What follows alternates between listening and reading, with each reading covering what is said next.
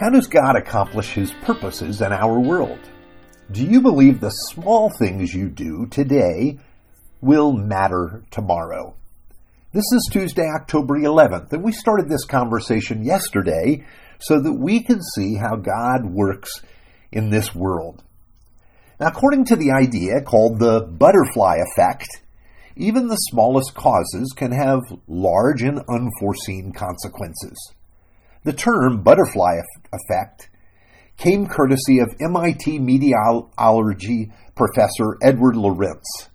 He was using a computer to simulate weather patterns with a dozen variables over long periods of time. And since weather simulations in computers can take so long to complete, once Lorenz rounded a calculation down to speed up the process he rounded off one variable from 0.506127 to 0.506. And what's amazing is that was enough to create a drastically altered pattern. Now, in thinking about how small his adjustment was, he equated it to the flapping of a butterfly's wings. He said the results influenced a tornado weeks later. Now, yesterday we began looking at the way God works through the small things to spread His grace and to complete His mission in, in our world. Here's our text for today, 1 Corinthians chapter 1, verse 20 to 25. Where is the wise person? Where is the teacher of the law? Where is the philosopher of this age? Has not God made foolish the wisdom of the world? For since in the wisdom of God, the world through its wisdom did not know him, God was pleased through the foolishness of what was preached to save those who believe. Jews demand signs, and Greeks look for wisdom. But we preach Christ crucified, a stumbling block to Jews and foolishness to Gentiles. But to those whom God has called, both Jews and Greeks, Christ's the power of God and the wisdom of God. For the foolishness of God is wiser than human wisdom, and the weakness of God is stronger than human strength. Again, that's 1 Corinthians 1 20 to 25. Now, this section of text comes from the first letter that Paul wrote to the church in Corinth, a church he began when on one of his missionary journeys. He is entering into debate that the Corinthians have that just does not make sense to him. The believers there have a dispute among them about which of their teachers was the greatest. Was it Paul, or was it a man named Apollos?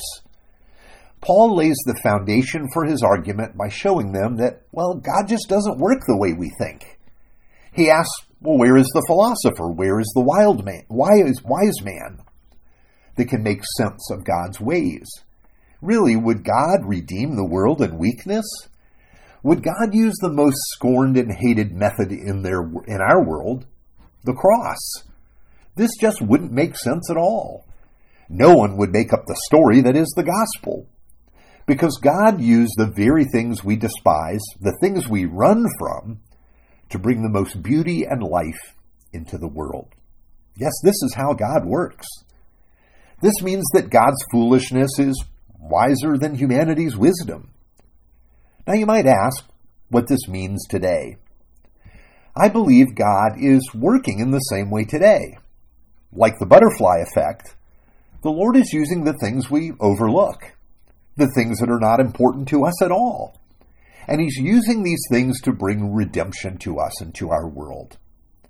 I like the words of Gandalf the Wizard in Tolkien's book, The Hobbit. He says, I have found that it is the small, everyday deeds of ordinary folk that keep the darkness at bay, small acts of kindness and love. Yes, what this means is that the little things you do matter in God's plan to bring grace to our world. You say, well, what are the everyday deeds?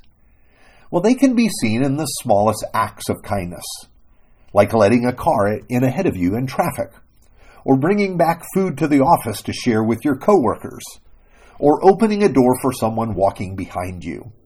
In a sense, when you open a physical door, you are opening another door that can let grace in. You're opening the way for kindness in a world often filled with harsh distance. And who knows? Perhaps a relationship will grow. And in these relationships, people's lives are changed. And I think Lorenz was right about the butterfly effect. God has been working in the small stuff in our world from the very beginning. Let's pray. Lord, we like to be the heroes of our world, but we see you at work in the small things. Remind us that the small things in our lives each day are the places where your grace can be shared and seen. We pray in the name of Jesus. Amen.